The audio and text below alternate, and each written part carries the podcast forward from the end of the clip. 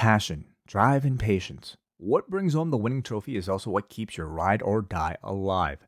eBay Motors is everything you need to maintain your vehicle and level it up to peak performance. From superchargers, roof racks, exhaust kits, LED lights, and more, whether you're into speed, power, or style, eBay Motors has you covered. With over 122 million parts for your number one ride or die, you'll always find exactly what you're looking for. And with eBay Guaranteed Fit, your part is guaranteed to fit your ride every time or your money back. Because with eBay Motors, you're burning rubber, not cash. With all the parts you need at the prices you want, it's easy to turn your car into the MVP and bring home that win. Keep your ride or die alive at ebaymotors.com. Eligible items only, exclusions apply. Rewind the dynamite from the post wrestling site. AEW, lighting up the fuse. Sit back and enjoy the bubbly.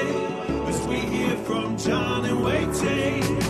Where we're going, we don't need roads. And if the buck stops here, this thing might blow. Everything you hear are opinions of the show. And if you don't like it, go to the forums and let them know. Hello, everybody, and welcome to Rewind to Dynamite with John Pollock and Wei Ting. Coming at you live in living color. How are you, Wei? Doing really well. How are you doing? I'm doing great. I just finished the finale of Loki. Holy crap. Did not see that ending coming. Uh, yeah, wow. You watched it. You actually had time to catch it, eh? No, I didn't. I'm two episodes behind, so I'll get to it in the coming days. It was no quite the finale. It was No, a it bit. was when did you watch it? Did you watch it? Were you one of those like ready when it dropped, or did you get around to it today? What was your your viewing of Loki? This early earlier this morning, you know. Okay. Um part of it is like me just having enough energy, staying up that late to, to watch it. I, I'd probably fall asleep even if it was a really great episode. What, what time uh, do they usually release them? Is it three, Uh, four in the morning? Midnight on the West Coast, so 3 a.m. for us. Okay. Yeah. And uh, so you know, I just caught it this afternoon, and bef- you know, because I still want to like engage in. I, I just don't want to be spoiled, and I do want to engage in some of the discussion. So uh, I'd like to catch them a bit earlier. I'll probably watch it again before we uh, do MCU later tomorrow night. I wonder if John Cena was spoiled in his text messaging. Um, I don't know. I'm not sure. That's an ongoing rivalry he has between WH Park um, to see who can fake spoil the other first. Uh, because they've been exchanging constantly fake spoilers. So we'll find out. Yeah, it's interesting. Um, well, we can find out uh, what the man spoiled uh, Thursday night, a live edition of MCU later. It's going to be MCU live right now on Thursday night with WH and Wei Ting. Yeah, maybe like MCU Now, live now. Sure. Okay, that works for me. I see you now. I really see- defeats the whole play on words, but we're trying. We'll work on it. But I, you might have a lot of MCU to catch up on this week because Oh, we'll it's be- too much. You got to watch both editions of Loki, and then sometime this weekend you got to watch Black Widow because we'll be. I, Doing I got to watch Black- Widow for two hours and 15 minutes. And I got to drop 35 bucks for this thing as well, man. Disney Plus. I'm, I'm so glad that I, at least I'm going to help Disney get through this uh, pandemic, that they're going to be okay. I think Disney will make it. So I'm, I'm happy to help with my $35 to make sure that they can keep the lights on at Disney. You got to help the little guys. So I uh, really do. Yes. Yes. Thank you for that. But uh, yeah, at some point this weekend, but John Pollock will watch Black Widow, and he will be joining me and WH Park to review Black Widow on the Patreon next Tuesday. So I'm really excited to have you there. Yes. Uh, for this week's uh, Patreon show, we've got the 1992 Royal Rumble that is up. Seems to be a show many people uh, enjoyed. And uh, no kidding, like an incredible uh, piece of feedback that we got. We got some really great feedback on the show, but one in particular really stands out. But we have uh, two plus hours looking at the show from January of 1992 when Ric Flair tossed over Sid Justice. Spoiler alert, 29 years later. And then uh, Ric Flair climbed to the top turnbuckle and performed a coffin drop onto a box with Hulk Hogan inside after The Undertaker put him there. Really ahead of his time. Yeah, that Ric Flair. It was. It was. yeah, it was I would love to have seen 92 Ric Flair versus 2021 Darby Allin. Um, you know what? What, about 2021 Ric Flair versus 2021 Darby Allin? I think that could, that could be something too. too. I mean, we we know that Ric Flair can take a vertical suplex into a body of water, so you can yes. start from there. We know he can at yes. least take take a water bump. Uh, so go check that out. Uh, a fun show, even including the Beverly Brothers versus the Bushwhackers. Well, I certainly enjoyed it. I mean, there it, it, seems to be a show that like really resonates with our particular generation of, of fans, um, and really anybody who I think remembers that period. Um, so do check that out. Do check it out and leave us uh, feedback on the forum uh, because, as everyone knows, I love compliments. What else is going on this week, Wei? We've got SmackDown Friday night, Slammiversary post show on Saturday with Davey Portman and John Cena. And then Sunday night, more, more of us, right after Money in the Bank, where we will be chatting about live fans reacting to WWE wrestling, as we will Friday. It's a big day. It's a big pay per view. They they specifically moved this one up so that it could be in front of audiences. So I look forward to seeing the presentation of the crowd, seeing how these crowds will react to a lot of these people that we haven't seen them react to. Um, but you know, speaking about Money in the Bank, did you know that Up Next had a surprise Money in the Bank game today? No, I did not.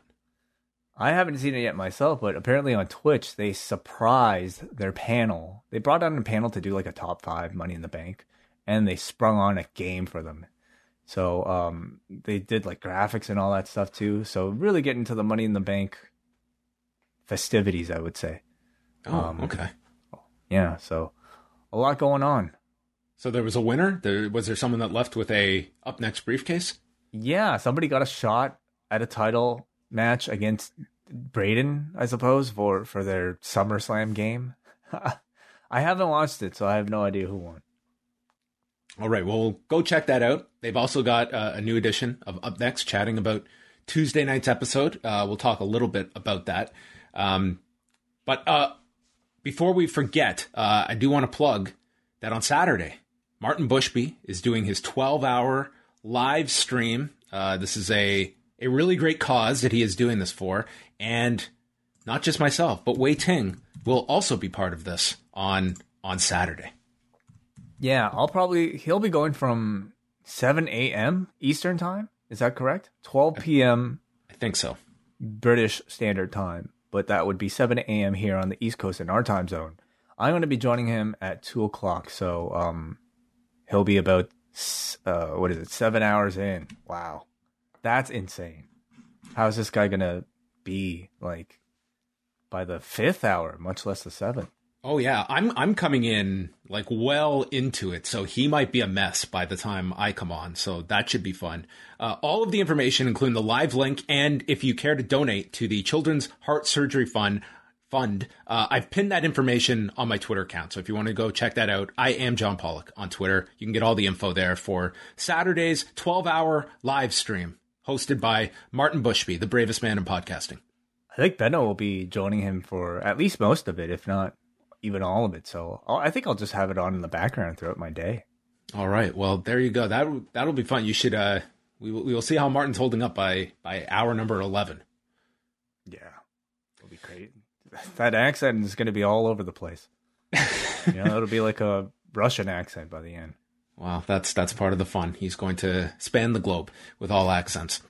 Uh, all of uh, all of that information, uh, once again, can be found uh, we should put a thing up on the, on the site as well. I'll uh, I'll get around to that uh, this day. But lo- lots of people in the post wrestling community will be stopping by over the course of these 12 hours.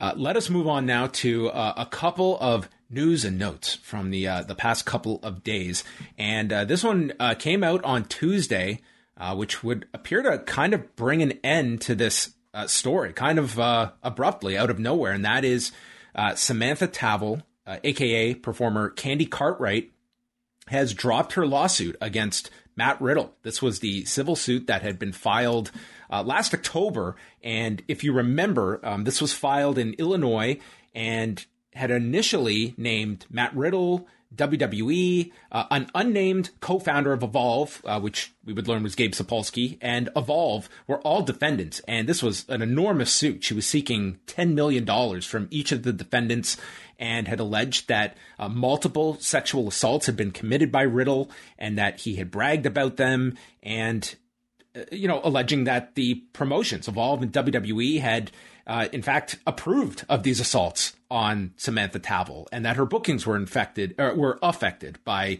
uh, just this this whole uh, involvement with Riddle. Um, in time, Sapolsky and Evolve were dropped from the suit, and then Tuesday it ended up that uh, she was dropping it completely. There was uh, TMZ was the one who reported on this and stated that like there's no knowledge of any kind of monetary settlement, but it's being uh, it's being closed uh, with prejudice, meaning this is not something where she can revisit this and refile down the road. So in theory, this would bring an end uh, to this to this whole suit, and it's not.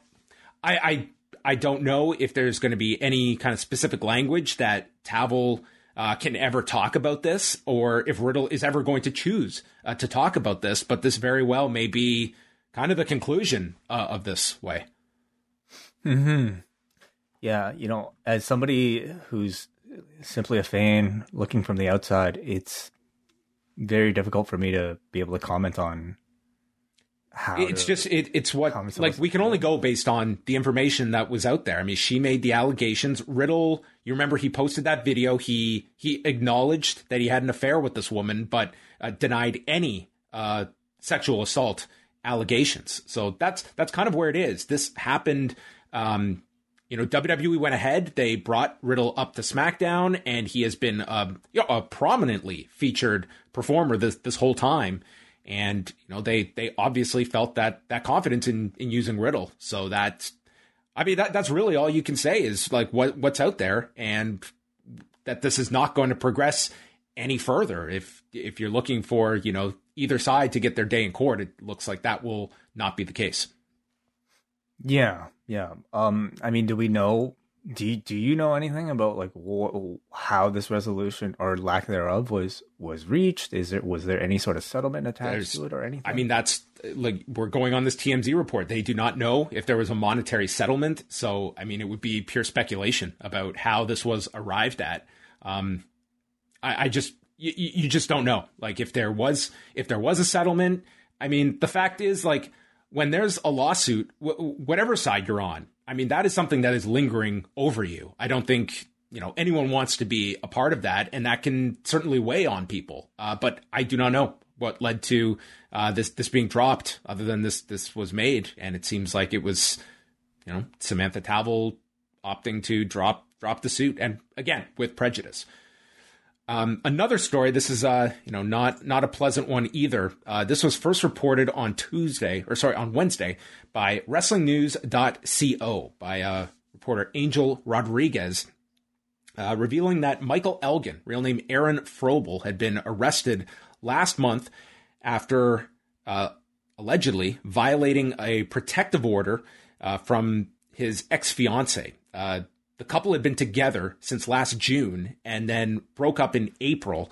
And uh, the woman had stated that she had left the relationship. Uh, they had been living together and sought out this protective order, which was issued back in May, uh, citing you know a whole list of verbal verbal abuse in public, in private, uh, monitoring her, sexual caretaking, pressure to engage in sex acts that she had expressed not wanting to do, uh, insulting, shaming, intimidation.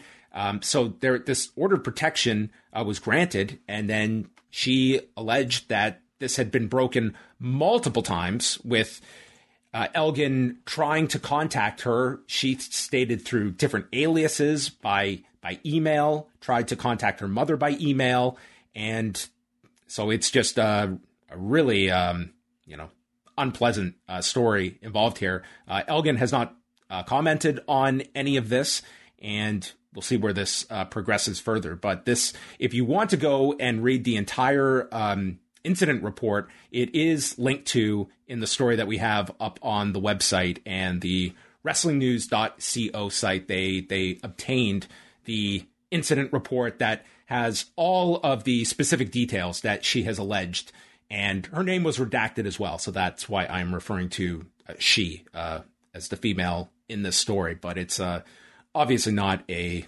not a pleasant story at all involving Michael Elgin. NXT news. We will move over to next. Coming out of Tuesday night, uh, we saw Mandy Rose appear on the program, and it's since been uh, learned. This was first reported by a PW Insider, and I was told the same that Mandy Rose is now considered a full time member of the NXT roster. It was a curious move, Wei, because Mandy Rose was certainly not written out of anything on Raw, and I guess we'll wait to see if she has any more appearances on Raw, but it seems like she has been shifted to NXT, and in theory, that would mean the tag team with Dana Brooke is done.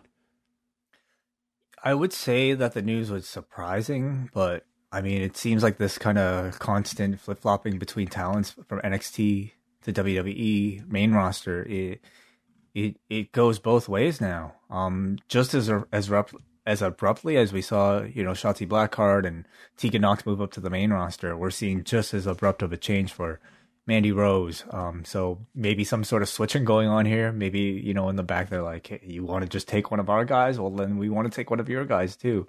Um, whatever. It's pro wrestling. They'll write stories around it to explain it. I think for Mandy Rose, this is a very, very positive move you know, contractually, I don't know. Monetarily, I don't know if that anything changes for her. But at least in terms of um, character development, in terms of her being able to build herself as a wrestler and also as a performer backstage, I think this is it can only be a good move because she wasn't really really doing a whole lot in that match with Dana Brooke. Her character work was all over the place.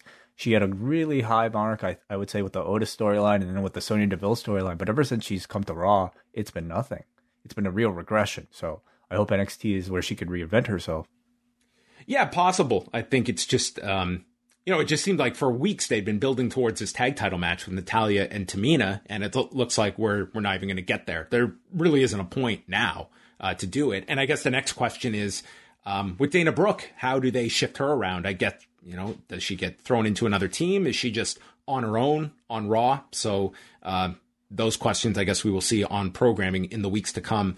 And then in regards to NXT, over the next couple of weeks, there's going to be um, the it's it's going to be uh, shuffled around a bit. It appears that the program is going to be airing on on Syfy for July 27th and August 4th.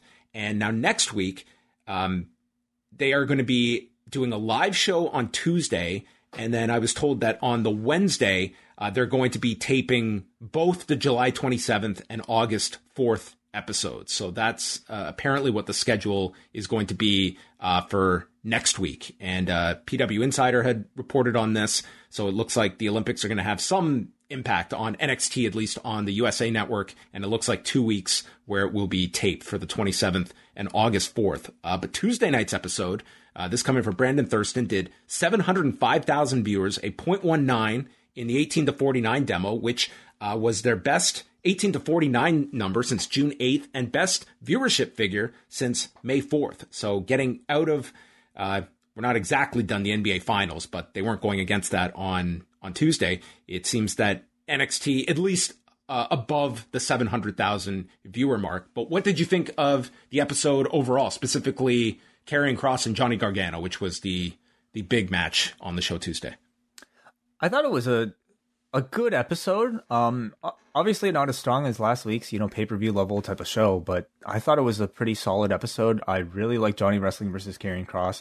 The match actually went, a, excuse me, a little bit shorter than I expected, but you know, it felt like it was the Johnny Wrestling of old, and um, building up to a Samoa Joe match like more than ever. I think that was pretty clear. I mean, that to me is like there is no doubt now that they are doing Karrion Kross and Samoa Joe. Yeah, and who knows? Maybe Samoa Joe and a bunch of other guys too. They're really teasing matches with with everybody. What do you think of the match? Um, I I, I liked it. Um, you know, it, it was fine. Um, didn't didn't blow me away. Certainly, this was um not at the level of last week's show, but that to me was one of the better NXT episodes this year. Uh, but it, fine for what it was. I would say for the rest of it, um, Duke Hudson feels like he is uh, Captain America. That is the the exact template that Duke Hudson is going for. Like Steve Rogers or Captain America? Uh, Steve Rogers, maybe. Uh, uh, what? Just as in like in terms of size or in terms of just uh, personality?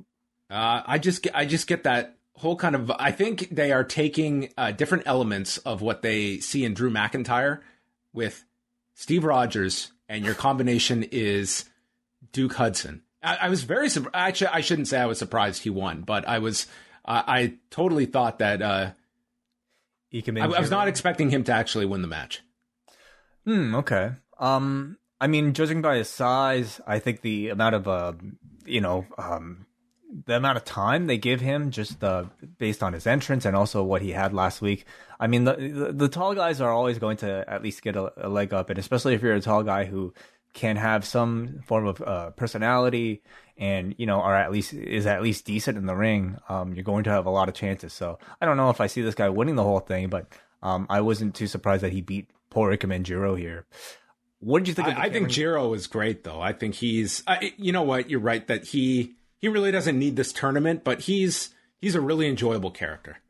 Fun, yeah. I I mean, I uh, I I don't know what the ceiling is for a guy like that. You know, beyond maybe like kind of being your friendly, like fun little opening act, but.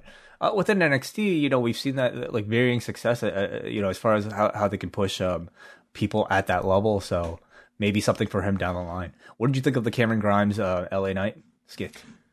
I was not surprised that they're like Grimes is going to be great in these. I think LA Knight plays off him very well. Um, you know, they're they're very much in in the same style of you know David Von Erich and, Jim, and Jimmy Garvin. I mean, it was a classic story in in world class where Garvin had to go onto the ranch and pretty much be in in the same role that Grimes is.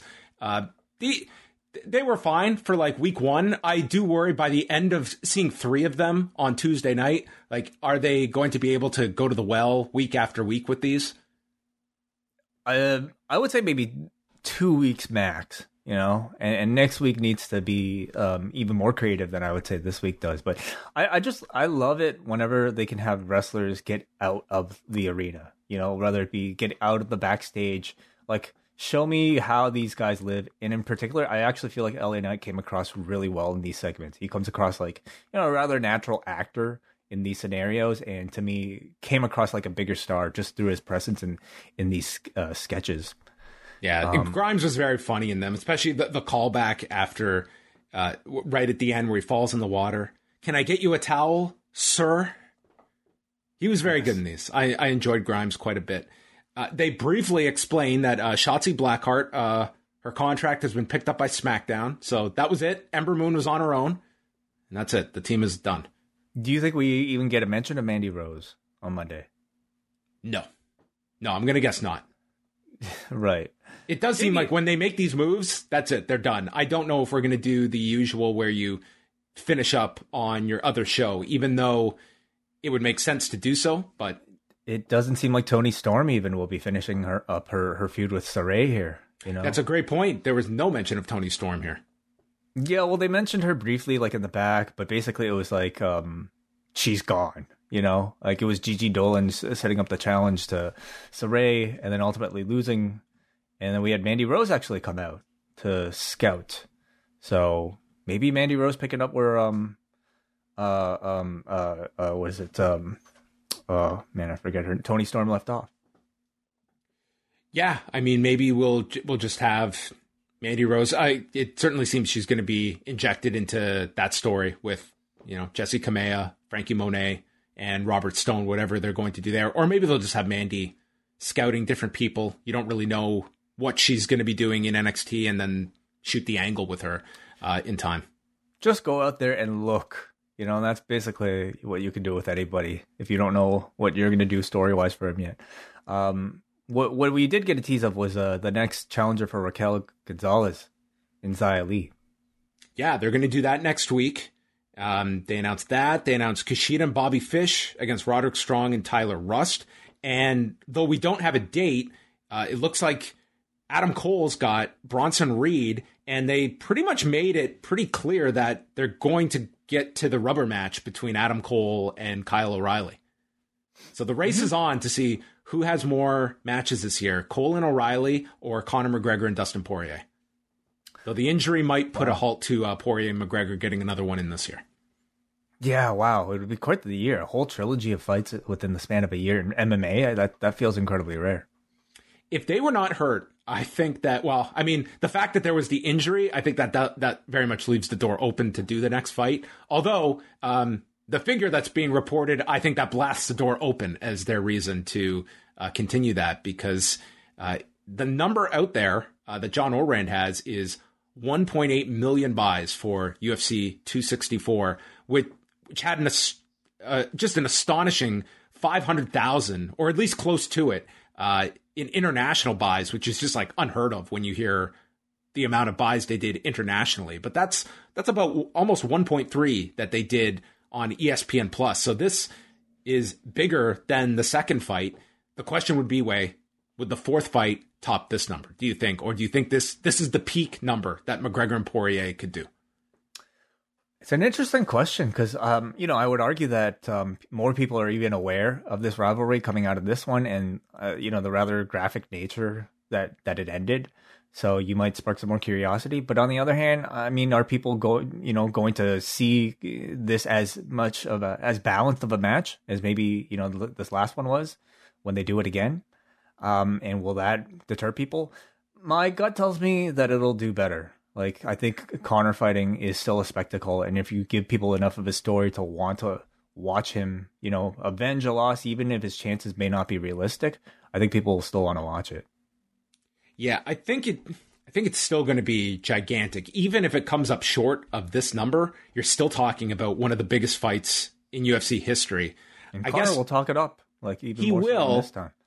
I guess my argument would be that Conor against just about anyone and you have no shortage of people, especially if you were to include welterweight, that's going to have that attention. And doing another fight with Dustin Poirier and a similar outcome, which is what I'm very confident would happen, like over time, is there an accumulation that is going to impact Conor McGregor in the eyes of a lot of people? That do we protect Conor in the sense of not so much protect, but to me, this this next fight with Dustin, it's about a foregone conclusion. Like we have got the answer to this puzzle. is there a better business reason to put him against somebody else that at least it's a new opponent and more of a winnable fight for Conor McGregor that long term is going to be more impactful? You know, but in MMA, you never know. You know, you could put him. No, it's not a guarantee, but I would say it's about as close to a guarantee that this this fight this rivalry is not turning around for Conor McGregor. When I say you never know, I actually meant if you put Conor into a lesser opponent, he could still lose. He could, yeah, and that's that's the question we don't know. He's had so much inactivity that against a number five or six lightweight, is it is Conor is has the game caught up to him? Like he mm-hmm. he's still a high level striker, and I think you can still see that in the opening minutes, but. Um, you know, his his best strikes have not been able to finish Dustin Poirier, and I don't think that this is the Conor McGregor of several years ago. I believe there is audience interest in a rematch, and you know, by putting Conor against somebody else and having him lose, you you risk being further away from that rematch. So why not make the obvious money you can right now? And uh, to me, like, I think Conor is going to be the type of combat sports athlete that'll still do incredible numbers even with a, a, a losing record, or at least um not as not as good of a record as he used to have. So I, I say do this rematch. Are you aware of the bet that has been made between Jake Paul and Tyron Woodley? Oh no, please tell me. So at Tuesday's press conference, Jake Paul put Tyron Woodley on the spot. He said, Hey, if you're so confident, Woodley, let's agree now that if I beat you, you have to get I love Jake Paul tattooed on you and you have to put it out on your Instagram. And if I if wow. I lose, I will get I love Tyron Woodley tattooed on me and put it on my Instagram. And dude, Woodley was what? you you could tell Woodley was like uh, I don't know if I want to make this bet. He just he goes to the he's like to the crowd, "What do you think?" Jake's like, "Come on. You're you don't have any confidence in yourself." And Tyron's like, Okay, it's on. Oh my! He agreed. He had to. He had to agree to it. He was put on the spot on the stage in front of everyone, and it's like, dude, Tyron Woodley can win this fight. It is not out of the Is realm he of actually the? possibility. un- Is he the underdog? I think he is. I haven't looked at the odds lately. I think when the fight was announced, he was the underdog. But dude, Jake Paul towers over this guy. He is much taller than I envisioned him being. And for all you want to say, like Tyron Woodley, very good striker in MMA. This guy's not done boxing. And it's, you know, this is still a level above Ben Askren, but I mean, I wouldn't be taking that bet. Okay, so um, I'm just looking at a an article from the 21st. So the odds may have changed by now, but um, as of the 21st, Paul was a minus 138 to Woodley's plus 100. So I mean, very close, but still, yeah. If if a tattoo was on the line, Woodley had to take it. Come on, please. Like, uh, did did they say where they have to get tattooed? I think they can choose. I don't think they specified where it has to be. Like, it, was- it could be like this tiny, like on the bottom of my foot. Like that would count. I guess that will be the. That'd be I a mean, weak. I mean, he could he could have really put it up and said, you know, block letters Times New Roman on your chest. Yeah. Multiple colors, you know. you I mean, Jesus, like these guys are these Paul brothers are like really excellent at this game cuz they've got me interested in this ridiculous ridiculous fight just for for a stupid reason like that. Um great, awesome. It's entertainment. Yeah. The other the other thing that Jake Paul has done is that he, you know, the image of Conor McGregor where he gets beat and he's got his hand up next to his head. This is when he lost to Poirier the second time, Yes. or he lost uh, the fight in January. uh-huh. So this image of Conor down on the ground with his hand onto his head, Jake Paul got a hundred thousand dollar necklace made with this with this image, and he's gonna give it to Dustin Poirier to, I guess, auction for his his foundation. Wow, okay. Um nice. You de- you definitely have to see this. I'm looking at this necklace. It is quite the incredible piece of jewelry. Your your search ability is Oh, I Very typed, quick. Uh, I typed Jake Paul necklace and it's right there, man. Uh, that is hilarious. Um, yeah, honestly, I'm I, the more I hear about these Paul brothers, the more I go from completely being disgusted that they are d- at all involved in in the combat sports world to um, having a great amount of respect for their promoting abilities. Uh, this was really creative. Whatever all this stuff, it's on- it's it's on the one hand completely obnoxious, but on the other hand, very effective. Which is, I mean, look at look at their YouTube careers. Exactly I, that. th- I think you're going to end up watching this fight. I think you will. Pro- there's a good chance. Yeah, sure. It's a Sunday night boxing card again. yeah, wow. Well, we gave it plenty of promotion on to our audience on this show. We clearly have. And the last thing here is uh, several fights that have been made for the September pay per view for UFC 266. It's going to feature two title fights. They're going to do Alexander Volkanovski and Brian Ortega, who were supposed to fight in March, and then Volkanovski got COVID, and they delayed the fight, allowing both to be the coaches of the current season of The Ultimate Fighter uh, that I know you're following each week, Wei. And so the fight will now happen September 25th in Vegas. The other title fight is Valentina Shevchenko against Lauren Murphy. And I mean, Murphy will be a big underdog in that fight, but she's also won a number of fights. Uh, I believe she's won her last five to get this title fight. But the big fight is going to be a five round non title fight between Nick Diaz and Robbie Lawler that we talked about the other night uh, that appears to be official now. Uh, a rematch that the first fight occurred in April of 2004. Wow. How old was uh, Julia Hart? Julia Hart would have been two years old. Two or three? Two. Two. Okay. She was born in late 2001, I believe. This is how we measure time here at Post Wrestling Now. Is She it, was uh, two years old, and now she's on national television with AEW. It's insane. Wow.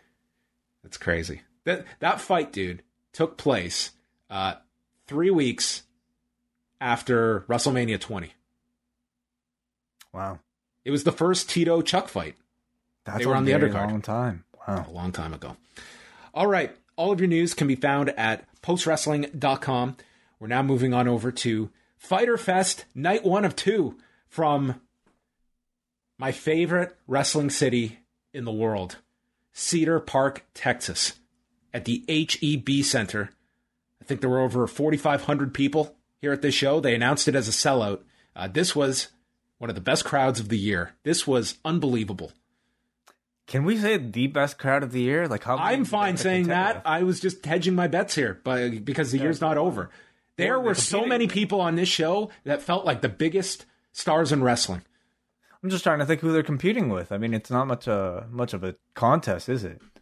You know, the first half of Double or Nothing was pretty incredible at Daily's Place. Yeah, but you can't give an award to half a crowd. You know, it, this crowd was here from start to finish. They were pretty mm-hmm. great. I mean, they, they, they dipped a little um, at certain points in the show, but pretty much this was a red hot crowd, and it was this was such a fun two hour show. For the next pandemic, they need to just record this audio, save this audio, save all these MP3s oh. so that you can get ready.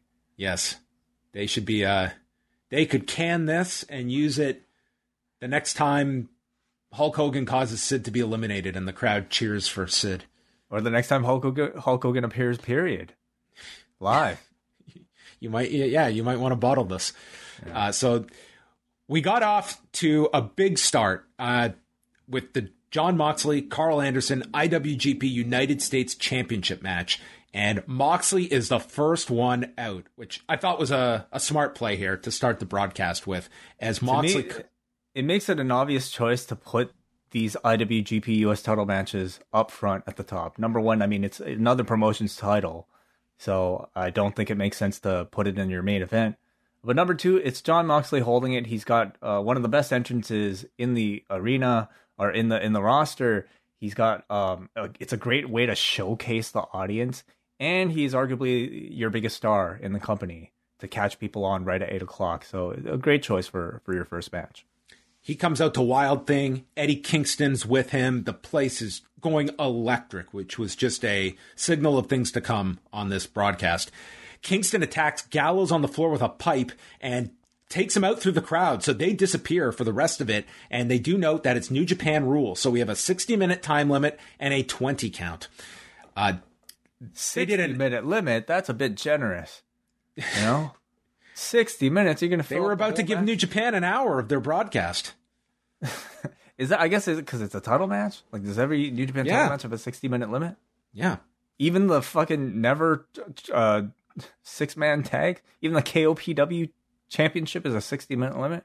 Well, the U.S. title for sure. So they were uh, wow. they were getting, right. they were they were very liberal with the time they allotted, and they were also liberal with one of the counts when they were on the floor. I think I counted to two hundred. Might have been a sixty minute count. It might have been. Um, they had an actual Frye Takayama spot here, unlike uh, Stephen Thompson and uh, Gilbert Burns on Saturday. Uh, they fought on the ramp where Moxley took a suplex. Uh, this is where they were on the floor for just forever. Um, there was a superplex by Moxley. I, like they were they were on the floor for so long. I thought for sure they were going to do the New Japan twenty count tease, where like they they the, the crowd chants along. Like AEW doesn't have an announcer do the counting for them, but like you know the crowd was counting along because I think the crowd found it a novelty that this was a twenty count. And so I thought for sure they were going to do the last minute tease, which is like kind of your almost like a cliche New Japan thing, but it would have been fun. But I was almost disappointed when like he went back in at like 14, 15. So Moxley got a bloody nose in all of this. He fakes a takedown to apply a sleeper. Uh, the paradigm shift gets blocked, and Anderson takes a discus forearm, but then hits the gun stun and a TKO, getting a two count. He goes for a top rope gun stun. It's blocked, short arm clothesline, and since this is a New Japan match, Death Rider for the win in nine minutes and 40 seconds, with Jon Moxley retaining pretty good opening match. Very high energy. I you know they didn't overdo it with the kickouts, which I thought is was is perfect for an opening match. Uh, I thought Karl Anderson did really well. You know, this might have been like the most high profile singles match he's had since leaving the WWE, and maybe even if you include the WWE. To be quite honest, um, I thought he did really well. You know, it's like he was. There's a very high standard for for singles wrestlers and for opening match singles wrestlers in AEW, and I thought he definitely lived up to it. It was a fun match. very enjoyable match. I mean, the crowd, like, you couldn't not be into this match. It was just such a red hot crowd. It was Moxley's first match back since the pay per view. Just everything worked really well here, and they had they had a really nice match. Did the shaved head work for you? I- you know what? I like you can notice it, but I don't think it was like that jarring a difference from the regular look of Moxley. Yeah, we're talking maybe an inch off, you know. But I think it works for him. You know, the man is a dad now. He can afford to to, you know, look a little bit older. It's fine. Still still a badass. Yeah, he's uh it's called a dad bald. Yes. Yes. Lance Archer. Lance Archer is in the back. He addresses Moxley, who took that title from him on January 4th of last year. Moxley's beaten Kenta, Suzuki, Nagata, but it's time for a rematch. We had a Texas death match. I want another one next week. One of us won't be standing by the end of it. So a pretty simple challenge laid out, and they happen to be in Texas next week. So geographically, this makes sense. I love it. I think it's still, even though like this Forbidden Door. I mean, I hate to even use the term anymore. Um, but it's it's just it's been Forbidden Door has become my the new WWE universe to me. It just sounds like a very um, term that has been very commercialized, and it just feels like a we should just acknowledge like the fact that it, it just Would feels you like, like to use something else? now. Would you like us to replace it? The clear working relationship, the very open working agreement where we're sending talent back and forth. How about like the reversible window, or like the uh, the two way mirror, uh, the um, you know, the the flap. uh anyway, I I think it's still really awesome. You know, like you have Lance Archer here, who the guy leaves one company to sign with another company, yet somehow in a roundabout way can still rely on the same story that he built with this guy over two years or a year and a half ago to tell the rematch for this same title. It's it's so weird and it's so awesome. It's it- you know this this New Japan AEW relationship feels like it's a truly kind of at least at least on the AEW show it feels like it's actually um not just now you know strictly New Japan signed wrestlers but other wrestlers that can compete for the title with New Japan histories. And Excalibur even snuck the history into the commentary during the match, noting that it's ironic we're here in Texas because it was a Texas death match in Japan where Moxley won this title. So you already you you- you've got that planted in your head, in the back of your mind, that it naturally segues into this promo and Yeah. made the match. Like And they're very good at giving you a reason for a match. Even tonight, they just throw out the stat that Christian Cage has never beaten Matt Hardy in a singles match. So I I think they are very good, but I think in particular Excalibur is really good. Um, I mean, I'm sure that maybe there are people actually helping them do some of this research, but I know a lot of this, at least for this New Japan match, is probably all Excalibur. You really can't ask for a better person to to call a match like this. They're like, okay, Chris Harrington, uh, can you please open up your Excel sheet and tell us uh, when these two people have ever had a match? We need a story for this match for next week. Give us some, give us some algorithm that leads us to a story behind this match. Cagematch is a great resource as well. It is too. have. Yes. Uh, Alex Abrahantes is with Andrade, and he has been given permission to kick down the forbidden door and win titles anywhere. Andrade asks, Where is the death triangle? I'm looking for them. He is, yeah. Which puts uh, Alex, of course, in a in a tough spot because he is uh, Kenta, or sorry, not Kenta's, Penta's. Oh, um, there's the, that'll be a hell of a match for them to call. uh, Kenta versus Penta. Sure, with throw Miro in there, you can have two game overs. Yeah. And then out comes Salina De La Renta. Wow. Book it. Sure. Why not? And they they should form a trio against Cage, Page, and one of the ca- pages. Anyway, um, this was a subtitled backstage interview with Andrade. How do you think it, uh, you know, helped or didn't? What do you think? It was fine. It was a backstage promo. It was one of many on this show, but I wouldn't say one of the memorable ones. Um, I don't know. Andrade has just lacked a spark for me thus far in the AEW run. I mean, I'm not grading a whole lot into this. This was, you know, a 60 second spot backstage and at least gives us a direction of where he's going. And when you look at those options, like Andrade paired with Penta or Fenix once he's ready to come back or PAC, I mean, sign me up. I mean, those are all great uh, combinations. So, I mean, at least is pointing you in a direction that I would imagine people are interested in. Reviews uh, weren't really strong for his debut match last week, um, but we know what special. This, yeah, we know what this guy is capable of. I don't really kind of put too much stock into that one single match. Um, I know when you pair this guy enough up with the talent that is on this roster, he's going to create, you know, magic eventually at some point. Did you find it notable that Vickie wasn't a part of this? She was not there, but again, we that's not the first time we've had an Andrade segment where she's absent. I mean, same with the sit down. So I don't read anything into that because you know we've seen. It, it's weird. It's he he still had the the assistant, but yeah, no Vickie. Hmm. I think they're on their way to breaking it up. Personally, you know, they could. I mean, it's that does not that combination has you know we've we've seen it enough times that I don't think it's really jumping out at people and you know if d- does he necessarily need the mouthpiece as well he's got subtitles now don't really FTW championship Brian Cage against Ricky Starks uh, Ricky Starks um, lives in nearby Austin Texas which is pretty much like right adjacent to where they are. So he was incredibly popular to this crowd. Taz is on commentary, and this is Stark's first match back since his neck injury. Uh, so he hasn't wrestled since April. Starks snaps the arm of Cage as they imply that he is going after previously injured body parts of Cage. And we went through the picture in picture. Crowd is chanting, Ricky's awesome. And we got some spectacular stuff here. There was a pump handle facebuster to Starks, and he gets his foot on the rope, and the crowd, they just go nuts. They just want to see Ricky Starks survive this monster. Uh, Starks eats a hard super kick for a two count, and then takes Cage out of the corner with a last ride.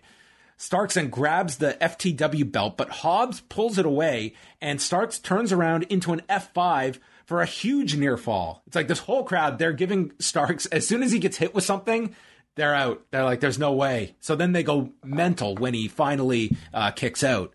And then Hook distracts Bryce. And from there, Hobbs is the one who nails Cage with the belt shot, allowing Starks to hit a spear. And this crowd explodes at the count of three as Ricky Starks wins the, wins the title you know, it's going to be kind of difficult for me to criti- criticize anything uh, on this show because the crowd was really elevating any match to just a next level like spectacle. Um, I'm trying to just like maybe base my assessment on how good was this in ring, and I think this match was really good. Um, and the crowd, uh, you know, being right there with it, just kind of elevated that very good to perhaps even a great. It was a tremendous return to form for uh, Ricky Starks and um, I will say maybe you know the the swerve that they were working here with Hobbs pretending to you know be on the side of a fair fight and then ultimately screwing Brian Cage. I wasn't really so shocking given how long they've been dragging this Brian Cage defection from FTW. But I'm happy to see the story move along. I want to see now a Brian Cage who's pissed off and out for revenge, taking down the rest of FTW, maybe with his own associates. Yeah, I mean, this on paper probably wouldn't jump out, but this was one instance where the crowd just made Ricky Starks feel like a superstar on the on this show. It was uh, an enormous reaction and one that I don't think too many people would have been expecting Starks to win this. And the fact that he did, I think he just had such an an electric crowd that elevated that moment significantly. That this didn't feel like th- this to me was uh, by leaps and bounds like the most. Uh, impressive moment involving the FTW title in this AEW reign. And not to say there was much competition for that, but that distinction goes to this Ricky Starks win. Hard to disagree. Excalibur reflects on Malachi Black last week, not the man I used to know. They so, still call him Tommy End. So yeah, I mean, it was like on this show, his name was Tommy End, comma Malachi Black. I, I think he is he still his real life name is Tommy End, and he is just uh, being possessed by Malachi Black. You know, like the feed, that type of thing. All right. So his so we're to believe Tommy End is now his his given name on his birth Yes. certificate. Yeah, they're not calling him Tom Budgen. Is that is that his real Yeah, name? that's his name. Yeah, no. They re- his Excalibur's old friend, the guy he recognized, is Tommy End. You know, the guy who Cody recognized before is Tommy End. But this new this this thing that just showed up is Malachi Black. Okay. That's the guy they don't want. Gotcha. So Cody storms out to the broadcasters area and addresses Tommy End, comma Malachi. He understands wanting to be a franchise player, but we don't kick 62 year old men in the head. That's where we draw the line. And he goes, he gets the microphone, he explains, I don't win every fight, but I want to fight you. And he tells Black to answer his challenge because he feels like fighting. And the lights go out. This place is going nuts.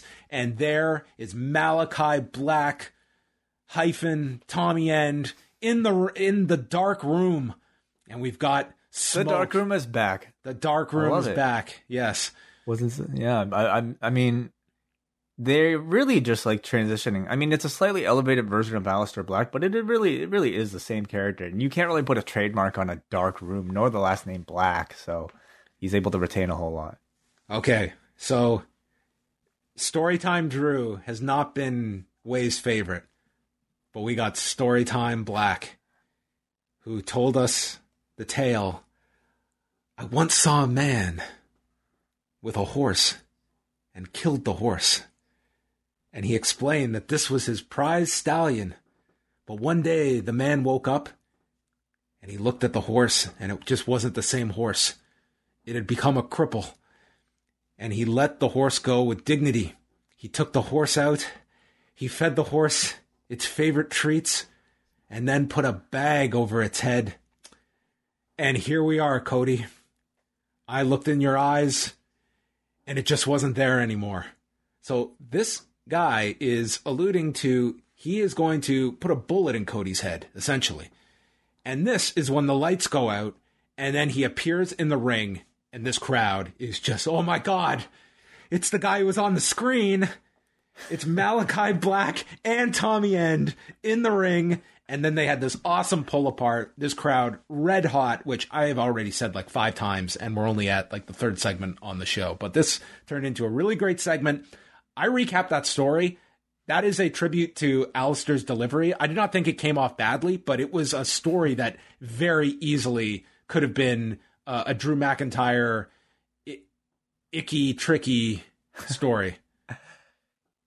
I've you know I've done enough podcasts with you to realize like the effect of the John Pollock filter. Like you just you can make ev- anything sound hilarious.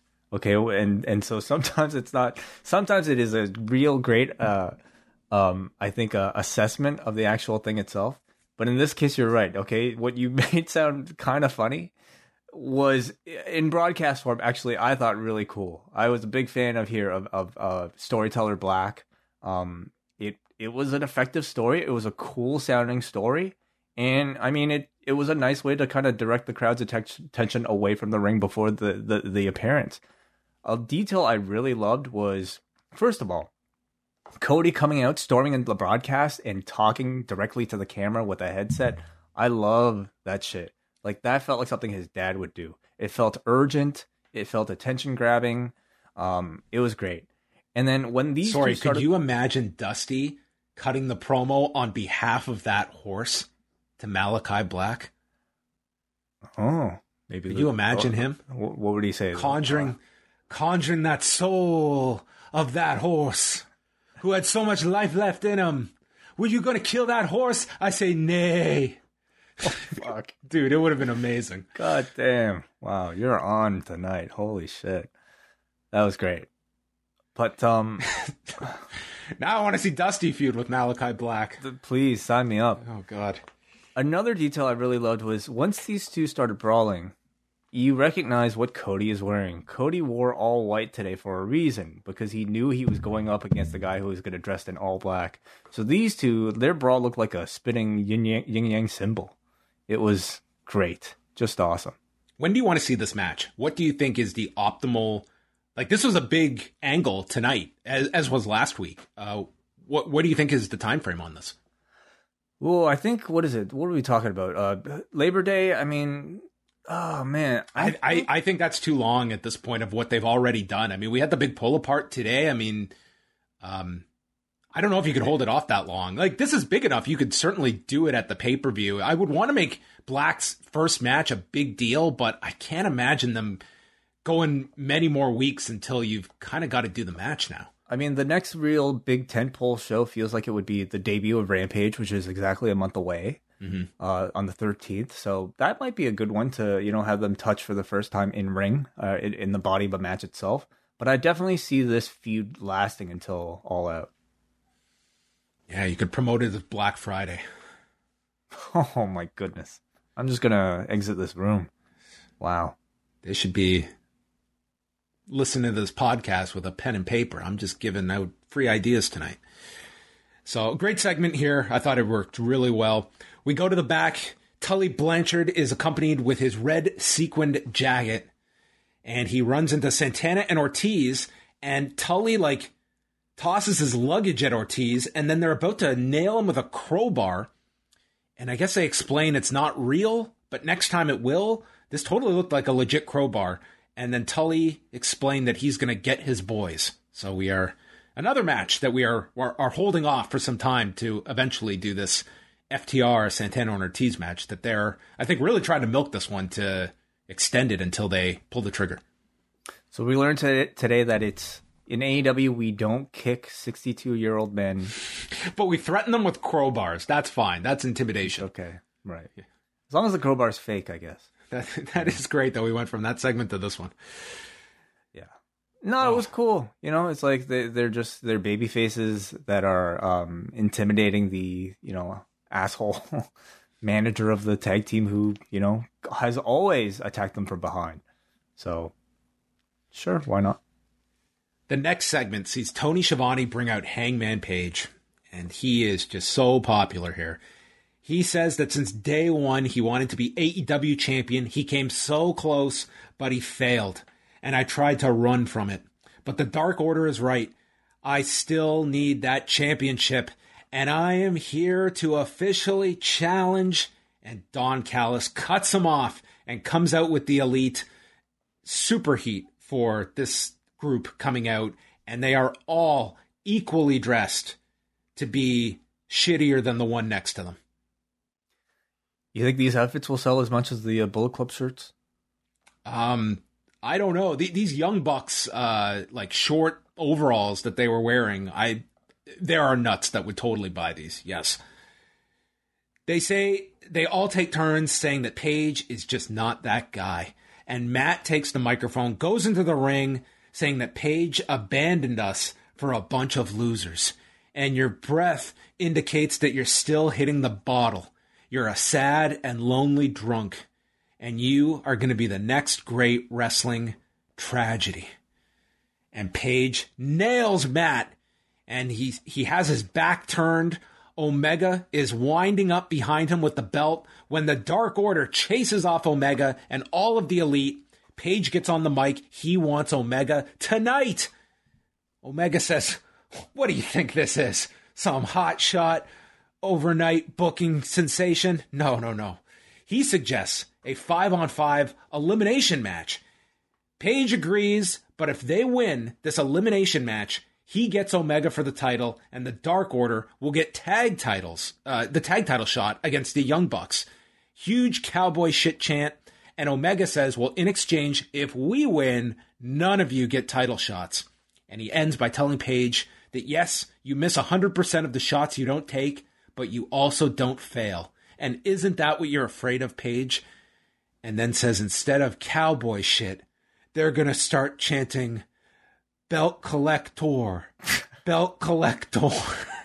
I thought that was hilarious. There wasn't a person in this arena that tried to chant this. And Page says, they don't back down and we're on. So I don't know when this match is happening. They did not they did not state when this would happen, but we are going to do a 5 on 5 elimination match.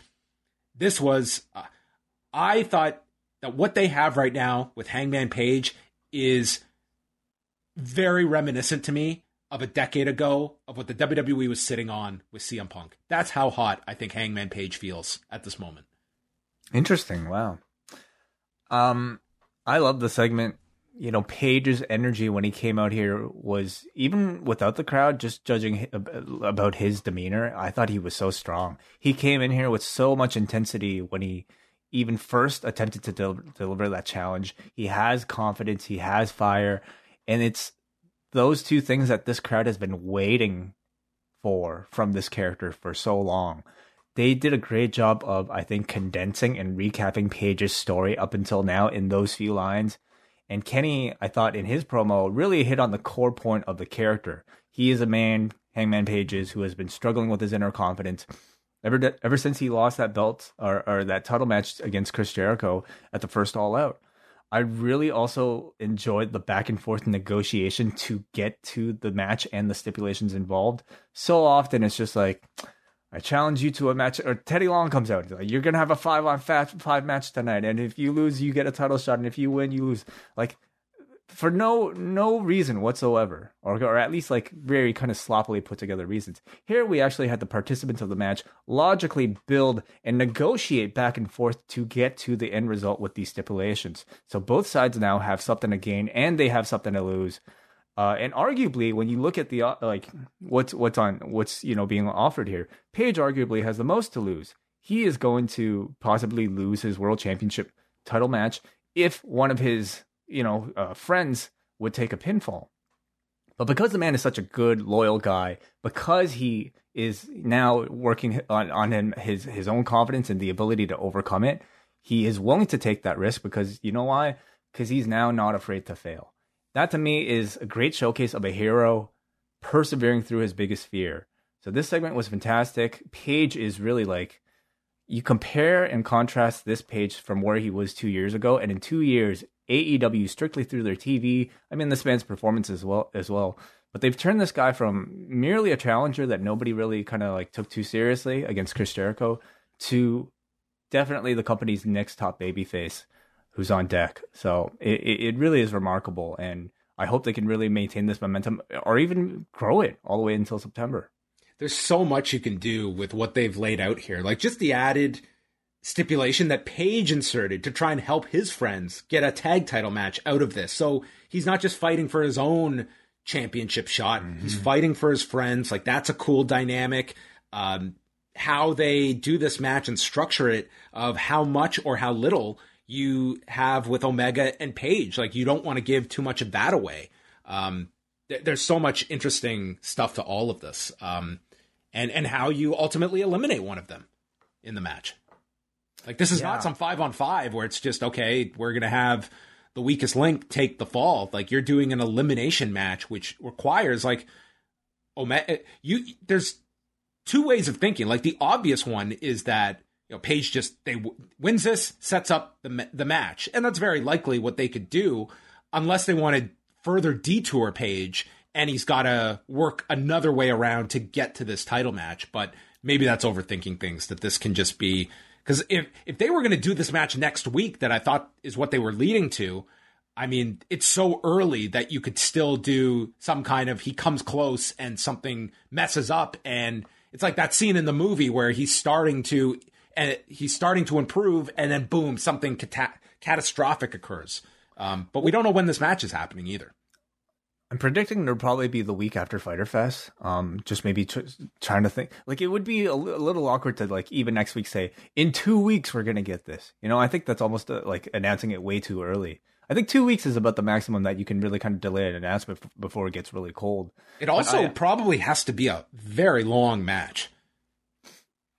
Give give me at least half hour of this. You know, I think it has minutes? to go at least. I I could see it going thirty to forty. Like the It'll fact they're doing hot. elimination, and I don't think they're going to do just you know, your Survivor Series, and we do uh, nine eliminations in 20 minutes.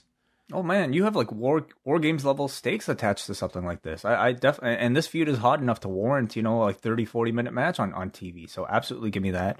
Um, I I feel like they you know when the match occurs, I mean it's got to be Page and the Dark Order winning because number one, the alternative means you don't get those two matches. So you kind of lose out on that. And secondly, I feel like it's a pretty foregone conclusion to everybody that we're going to see Page and in Omega, so why delay the inevitable? You know?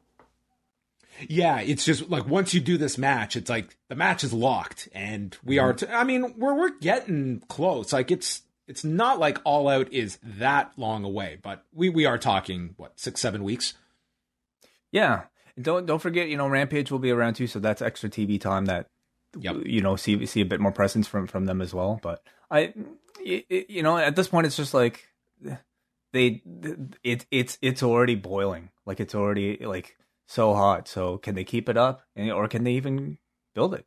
hmm And you've sold out the venue as well. Wow, yeah. Marvez is in the back with Chris Jericho to go over the five labors of Jericho. And that MJF is a learned and intelligent man who uses Greek mythology to get what he wants. I don't think in my lifetime I have ever heard the term that guy uses Greek mythology to really get what he wants. He really knows how to manipulate that Greek mythology. Yeah, you know, if the Greeks have done it, it it it just kind of bolsters your case. You can convince anything using Greek mythology.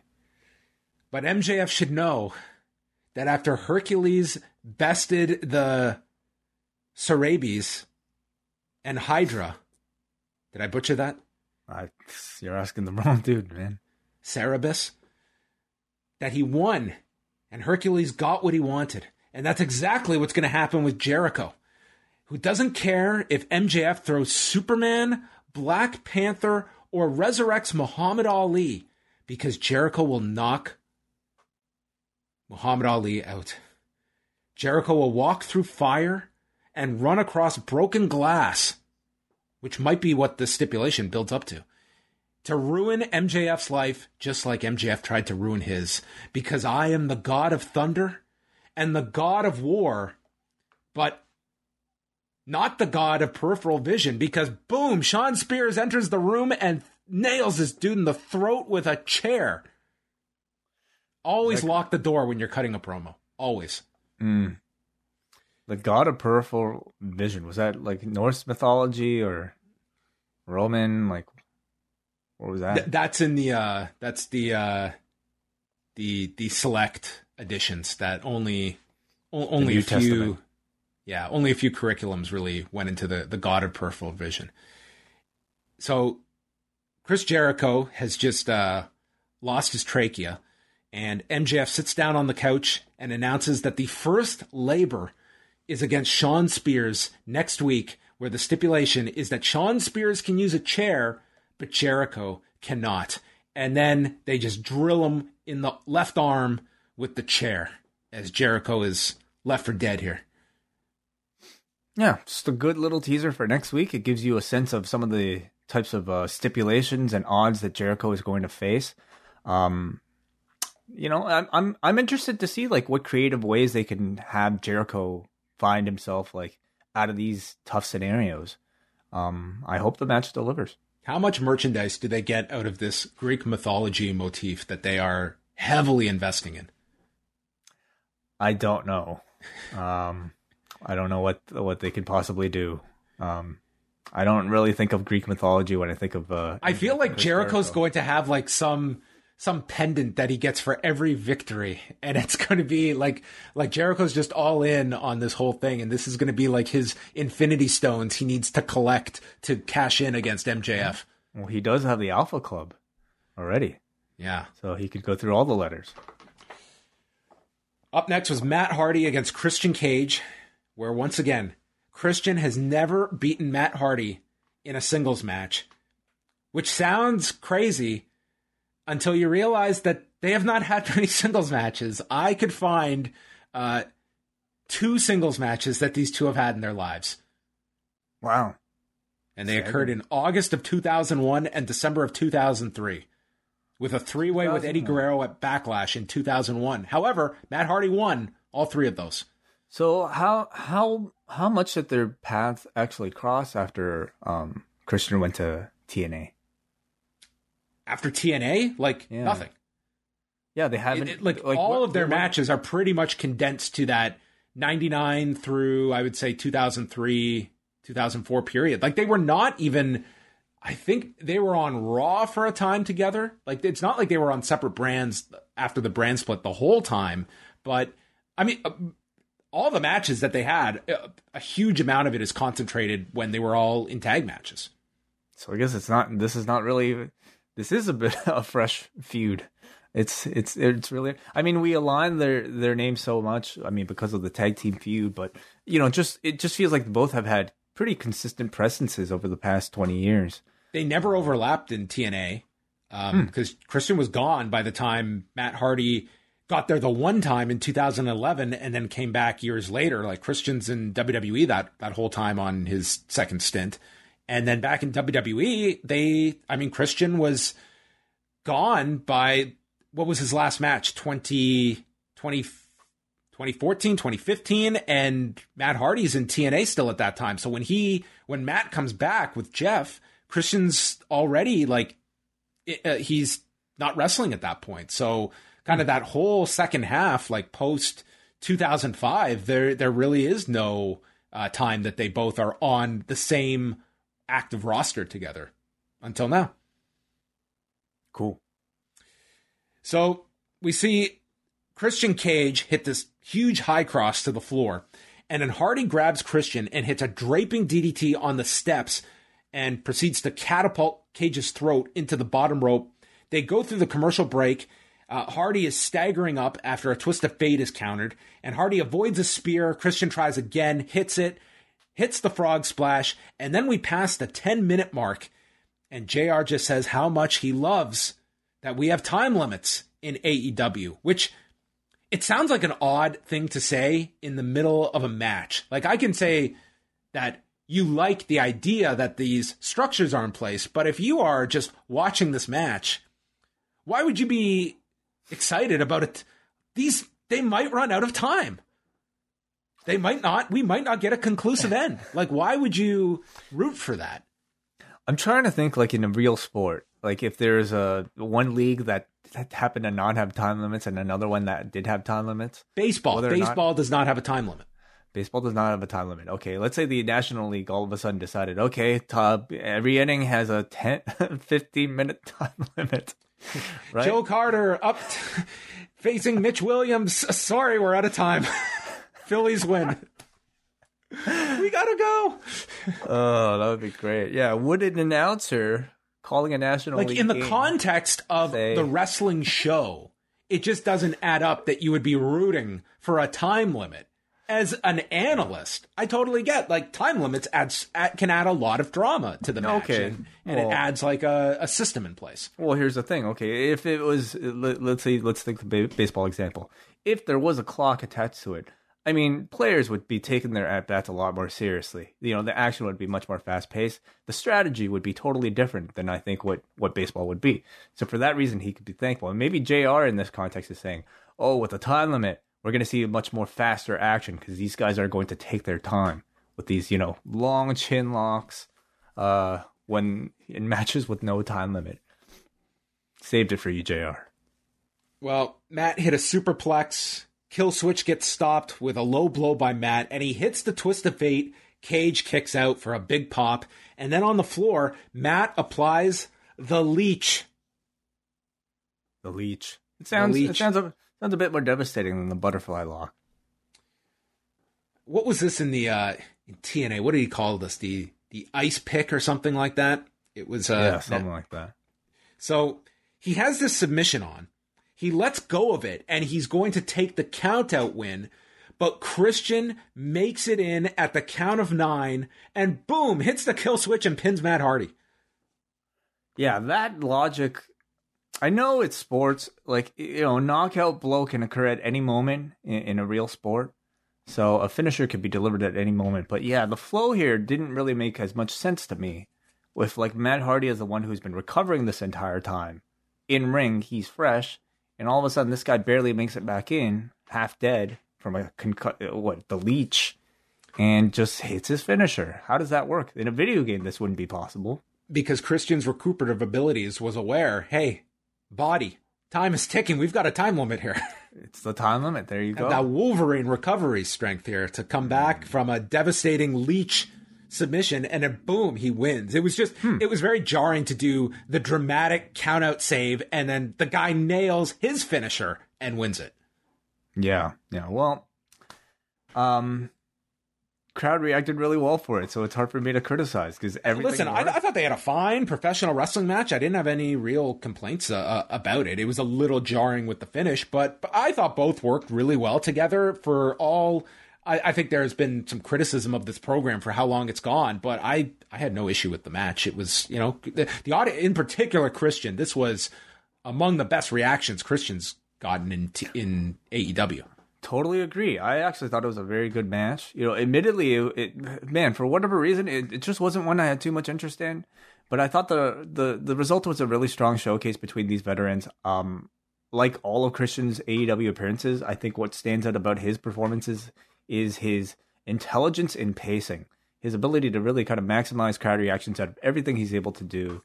Um, and like I couldn't really hear what Matt Hardy was was doing during commercial, of course, but man, when they came back, this crowd was even harder than they were before. So whatever he he was doing to like rile this crowd up was uh, evidently very effective. So it was a good match and a worthy addition to the show. And a and a congratulations to Matt Hardy and his wife Reby. They just had their fourth child. Four kids. You could two tag teams now. Man, He's created. right. He's got a Stable. He's, he's got a, he's got future members. Uh, he's got the legit Hardy family office. Yes. There you go. Out came Private Party, Angelico, and they circle the ring around Christian, but Luchasaurus and Jungle Boy run out to clear the ring, and Luchasaurus lifts up Cage on his shoulders. So, potential six man, I guess, coming out of this. They need some sort of a dinosaur gimmick for Christian, I think. Well, his, uh, what was it? His uncle? One of his ancestors is a Sure. dinosaur. Yeah, right. Then we had the Miro video. There was once a man who was rich, who had a hot wife that could do the splits. The man was hot too, but he was lost. He was lost because he wasn't being himself. He walked out of his house to look into the void to search for what's next. And then the voice came and said that the man should forgive himself and remember who he was. When you have a title, you have a problem. He was not a selfish man, and he forgave every man he destroyed, and thus he is God's favorite champion, and this is my award. I am the Redeemer. Cool promo. Cool This video. was like a this was like a children's book. yeah, yeah. They recolored the belt. Do you notice? I didn't notice that. The TNT title is now on a, bl- a white strap with uh, like sort of um green instead of red. Oh, okay. I thought it looked awesome, I, and I hope they kind of keep this gimmick up. If you win the TNT title, you get to pick your own colors. Maybe they should make it like okay, and then you every- can put out a replica for every new champion. Well that too. But This is the game in pro wrestling, folks. New title belts on a consistent basis. Uh, of course, yeah. New, you know, yeah. Like maybe it should be something that you earn. Like okay, if you defend the belt five times, you could change the strap color. If you defend it ten times, you can add a little bit of color into the actual metal itself. Schiavone brought out Britt Baker. She has no fear of Nyla, despite the table break a few weeks ago. I'm still the baddest bitch on the block. Nyla has beaten her in the past, and she's high up the food chain, but I'm off the menu. I'm a special order. Uh, I love that line. Awesome. And then she went on to talk about the chicken sandwich. if she did, I wouldn't have been mad, honestly, because like this promo was so good. Her delivery was so good. She goes on, she knows Vickie's watching. You have a last name that will forever keep you relevant in pro wrestling, but Nyla, not so much. She needs this title to be significant in AEW. I'm the hottest thing on in pro wrestling, even without this title. Because even without it, I'm still Dr. Britt Baker. And dude, she doesn't even have to continue. The whole crowd chants DMD. And we got a brief rebuttal from Vickie and Nyla in the back, where Vickie said her days as champion are numbered. And Nyla says that Baker's been handed everything. Next week she'll be handed an ass whooping, and it's just the nature of the beast. Really, really good segments from both of them. But I mean, Baker in particular, I just thought, man, her presence and confidence right now are next level. In a short amount of time, she was able to g- deliver like very memorable lines. Um, I, you know, she probably couldn't have used. She was only given two minutes here, like maybe a minute and a half, and I don't think she could have used them better. So, uh, it might have been my favorite promo on the show.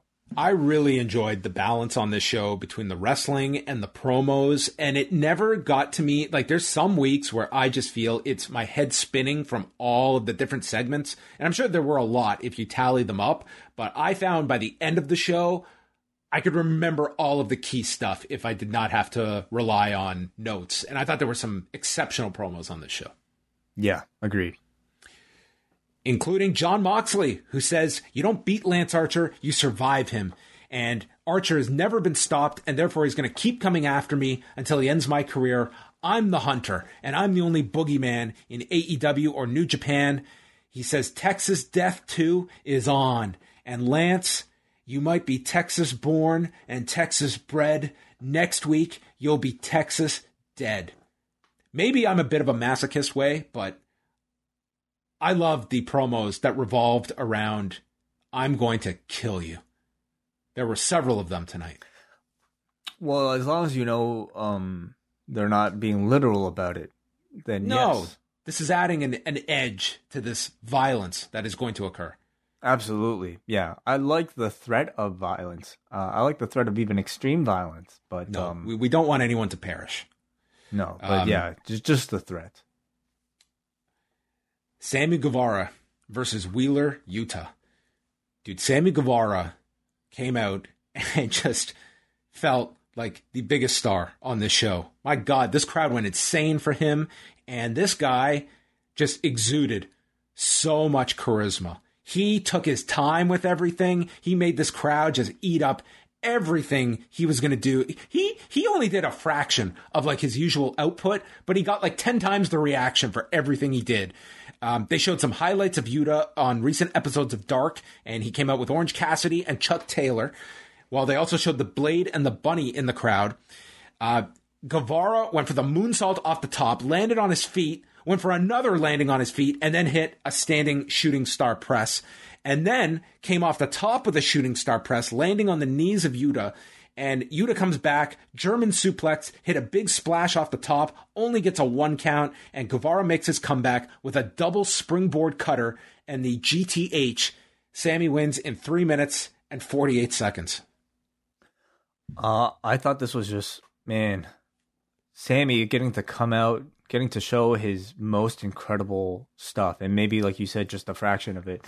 He's been a fantastic heel, but now as a babyface, I feel like the shackles are off he could just go out there and do as much pretty looking, high flying, incredible athleticism as he can.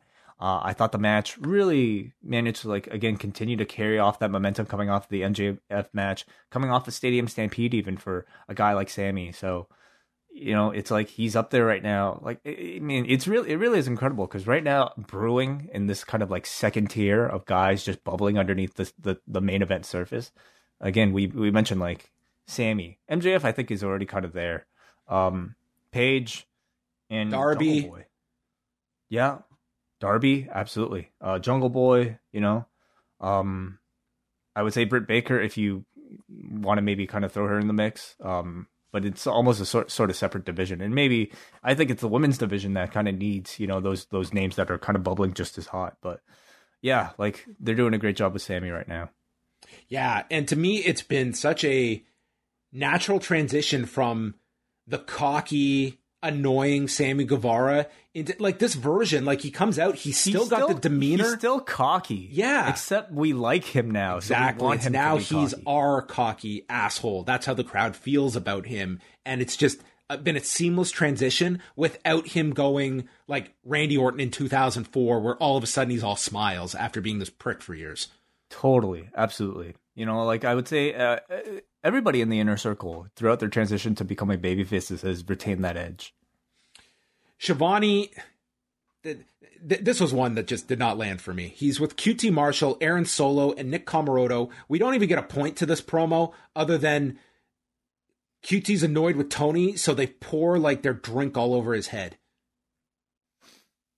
Yeah, I know. Poor Tony. I had to probably shower and man, rough. Um, and a waste of a shake. You know, I don't know. I don't know exactly what it is now with this uh, factory. You know, I think the the bear the the members themselves all have a great deal of potential, but not feeling it with QT. You know, especially the way he lost that that feud with Cody. It just feels like such a low level stable now. Like in theory, someone should stand up for Tony uh, in the coming weeks. Um, but I don't know. Just on its own here, this just was throwaway. Who? Britt Baker? Britt Baker taking on QT? Yeah. You could. You could do that. I mean, Britt is Tony's best friend. Uh, Penelope Ford versus Yuka Sakazaki. This was uh, Sakazaki's first AEW match since February, and Penelope Ford is eight and one this year and has won sixteen of her last seventeen. Wow, that's pretty impressive. It's very impressive. Uh, Sakazaki hit a cannonball off the middle rope, and we went through the commercial, and twice Ford gets Yuka into the Muta lock, but Sakazaki gets to the rope. There was a big suplex by Sakazaki, some pump kicks from Ford, and then this hammerlock airplane spin with Ford landing face first on the mat and then finished with the magical girl splash. But uh, Sakazaki got a pretty good reaction coming out here from this crowd that just seemed to be into everyone to varying degrees on the show. But I thought, like with Sakazaki, the question would be uh, would the crowd react to her, who has not been a regular on AEW for some time? But they seem to be very much into her. Very much so. You know, and, and it tells you she's made a big enough impression throughout her time in AEW um, that even the layaway that she's had, um, it it only maybe might have even just made her a bigger star. Crowd really embraced her and gave her a, a fantastic reaction. So, uh, I you know I've like the the Joshi wrestlers that have come in, I I would say she definitely made a big big impression. Next week, Fyter Fest Night 2 in Garland, Texas, uh, which is about 200 miles away from where they were on Wednesday, has Britt Baker and Nyla Rose for the women's title. Jon Moxley versus Lance Archer in a Texas death match for the U.S. title. Chris Jericho against Shawn Spears, where chairs are legal for Spears, and Orange Cassidy versus The Blade.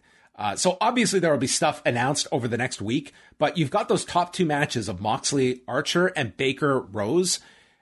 Do you think they put Baker and Rose in the main event slot?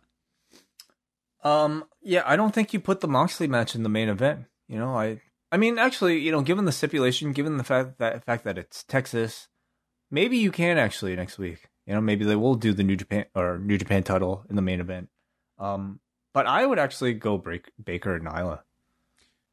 Yeah, it's the Texas Death Match. It's like it's very tough to either start the show with that or having people follow it. So I could see them putting that on last, but those are the two choices. And I could certainly see the argument of Baker and Nyla Rose as, again, much like tonight, like the main event slot comes with equity in AEW and putting them in that main event slot. It's very, it, it just informs your audience. These are main eventers. And in particular, uh, Baker, like establishing her and that title as a title that closes the show having her end the show next week being triumphant, like her first full on babyface victory, I think will be a great way to end next week's show. They aired a trailer for AEW Rampage with um, Lightning half the roster getting electrocuted. yeah, so instead of like plumes of uh, rainbow colored smoke like we have for Dynamite, we have lightning bolts Rampage. And the tagline less distraction, more action. Oh, okay. As in like less distraction finishes? We'll see. We will see. Maybe there's going to be plexiglass put up against the entrances when a match begins and no one can run out. Mm, okay. Less distraction, more action. Um what else can that mean? Like they're, they're going to take your phones away? You won't yeah, be distracted. The, yeah, it's like going to a movie premiere where you've got a or a screening and you got to put it into the the bag mm. at the front the mindful wrestling show. You're gonna make everybody meditate before. Yeah, everyone's got to take notes in the in the crowd, mm, so they all got to pay attention. Main event: the coffin match between Ethan Page and Darby Allin. Darby immediately goes after him, driving his back into Page, and reveals he's wearing a metal plate on his back. Didn't have the exact uh, reaction to the reveal as Bret Hart did. No, it didn't. Um, I don't know. It didn't really work for me either because it was like Darby coming out and attacking somebody with a weapon. Um, and that to me didn't feel all that heroic and all that babyface like. You know, like he also took was- it off immediately. Why? Why would you take it off? If if if, if it's if it's your choice, your weapon that you snuck in, it's not against Yes. the rules. Why would you get rid of it? Oh, it's heavy. Maybe I, I I'm telling you, I would have put it back on for the final minute of this show. that is true. Uh, a number of dives left. So Darby goes to open the coffin, and there's Scorpio Sky, who jumps out of the coffin, attacking Darby. And dude, Sting comes out. I cannot imagine what this pop was like live. It sounded unbelievable on t- on TV. I can't imagine what it was live. Sting takes Scorpio Sky into the crowd and puts him up against the the boards and goes for a stinger splash. I don't know if he hit him or not because the camera cut away right before the impact. Yeah, unfortunately, there was a lot going on here because, like, at the same time, it was Page ripping the like un- unbuckling the one of the bottom turnbuckles. So that was important to get, but you know, unfortunately, at the same time, Sting was doing the thing, the thing with the splash. Sky then got onto the boards and got crotched, and this looked so unpleasant for Scorpio Sky. Allin and Page then brawl over the guardrail and they go into the crowd. We go to picture in picture. And in this first ever coffin match, we also got another first. And that was a balcony dive during the commercial break. Hmm, Well, yeah, commercial break balcony dive. Yes, was this a first? Wow. Well, during during a picture in picture. Um, I will say this to their credit, they did replay it when they came back from break, but this was this would certainly be up there about the uh, uh, spots you want to make sure you're back from break before you are uh, ascending off a balcony. Uh, but Page caught him in midair as he was coming down and drilled him into the railing before they made their way back to the ring. And the top rope has been taken down, so Page has the hook he puts the hook around Darby's chain around his neck and then rips this thing off. Yeah, I loved it. It was great. Oh my god. I uh, of all the things on this show, I don't care if they like gimmick this chain so that it would easily come off. I I would be like, no. Th- There's just the chance of this really really being crappy for me. Would you rather have that or have the thing in your mouth? Oh god, that's a tough one because Yeah. after this, Darby takes control of the hook and, dude, uses the hook to fish hook Ethan in the mouth. That was I'd pretty be- gross, too. I'd be worried for the dude's teeth. Um, yeah, there's probably Like, one, that too. One bad move. You're talking about like basically a giant baseball bat inside your mouth, you know? There was a lot of uh, unsanitary elements to this. Uh, he drop kicked the steps, sending Ethan into the coffin. Uh, but then Page gets out. He's also cut on the forehead here. And in the ring, Allin flips over with a stunner, goes for a coffin drop, but is stopped by Ethan, who then launches Darby with the ego's edge off the turnbuckle, dropping him onto the steps back first. That looked fun. They go onto the apron. Darby gouges Ethan's eyes and then gets out the skateboard, leaps off the top, nailing the skateboard into Page, who flies into the coffin, and it is shut as Darby Allin is your winner.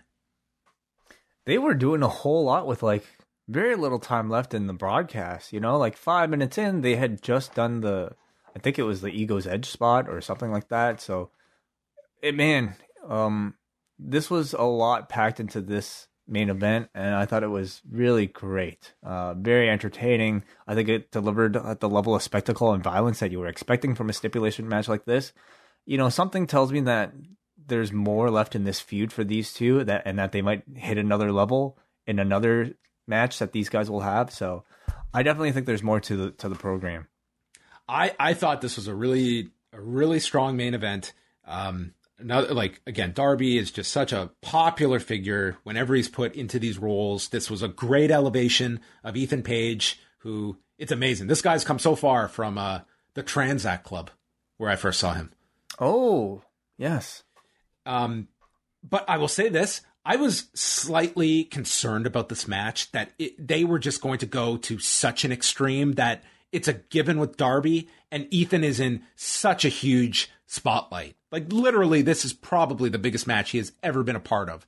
And mm-hmm. how violent this thing would be that I was glad we didn't get the insane violence that we have seen in some Darby matches. Like this was a perfectly uh, acceptable amount that they did. Like, don't get me wrong, they did dangerous stuff in this, but it didn't to me get out of control that I thought this match kind of lent itself to, towards. By their standards, yeah, like probably not um, the craziest match that these two have had, but yeah, I, I, I, I did not want to see like a, a power bomb to Darby in a in a body bag to the floor. No, you'll get that in the ma- rematch. well, that's what I'm worried about.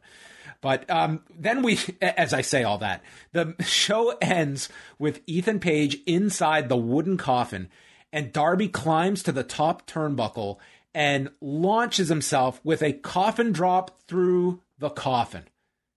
That was insane. Like that was cra- absolutely insane. that craziest... really negated everything I just said over the last two minutes.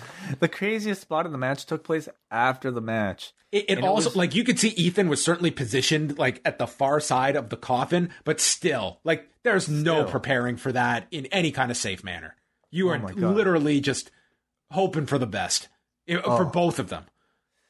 Uh, you know, it really was a spectacular way of ending this this show. Um, so I, that's probably one that'll make the highlight in uh, the opening video. Man, what beautiful like imagery, you know? Somebody coffin dropping into a coffin. Between that spot and the Guevara um, dive into the crowd with the camera right in front, I mean, they have some incredible promo material for AEW programming. Just need just, some lightning just recently. Some lightning bolts, yes. I'm curious what AEW how they treat the loser of a coffin match because in Lucha Underground, that was the writing off of a character. Now, obviously, that's not going to happen here. But does Ethan Page disappear? Does he come back uh, with a uh, zombie, like some demonic version of Ethan Page, or he comes back he... as as the kung fu uh, guy? I don't. I don't think we're going to get Karate Man uh, coming to AEW. But that was AEW. What uh what a spectacular show. Uh 10 plus for this crowd.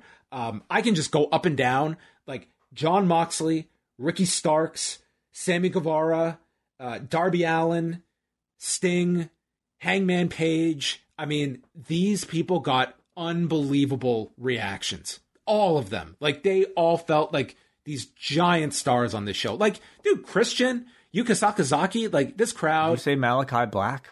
Malakai Black, comma Tommy End, comma Tom Budgen. Um, yeah, everybody, was, dude, everybody who came across as a star. Britt Baker. Like you just watched this two hours, and my God, if you were a new viewer, you would be leaving thinking this is the hottest company in the world. That's what you would feel like. It was an unbelievable endorsement of this product by this crowd in Cedar Park, Texas tonight. I mean, in terms of you know at least in ring product, yeah, absolutely they are. Like it was is just that, is that a lie? I mean, it was just to me, it was having that atmosphere. It adds so much. It's like you're running to buy a ticket in your market to be part of these crowds. Like it just feels like a party mm. at these shows that are, yep. are conveyed. Totally, absolutely. Um, w- worth noting as well that the the internet pre-sale for the Arthur, Ashe Stadium show took place today, and WrestleTix, which it's a it's a fantastic Twitter account that monitors all of this stuff. Um, for the pre-sale, over 8,400 tickets uh, have been distributed. So that's like tickets sold, your comps, whatever. At least 8,400 have moved already, and that's before the on sale to the public on Friday. So I think that show is going to do really well. Like I think they're scaling wow. it to, for just over 16,000 and can go up to over 19. Like that that's going to be a very successful show, I think come Friday. That's um great news. And I mean, after a show like this, um, it's great advertising. Uh, so a tremendous edition of Dynamite tonight, I would say. Agreed. All right, let us go to forum.postwrestling.com and get feedback from everybody and what they thought of tonight's edition of the show, week one of Fyter Fest. On a scale of 1 to 10, an 8.27 is where the forum came in. We start off with Mark. The energy the AEW crowds brings is incredible. This show feels like the hottest weekly wrestling program in decades. Tonight reinforced the fact that everybody who felt hot during the Daily's Place shows were genuinely over with the crowd at home.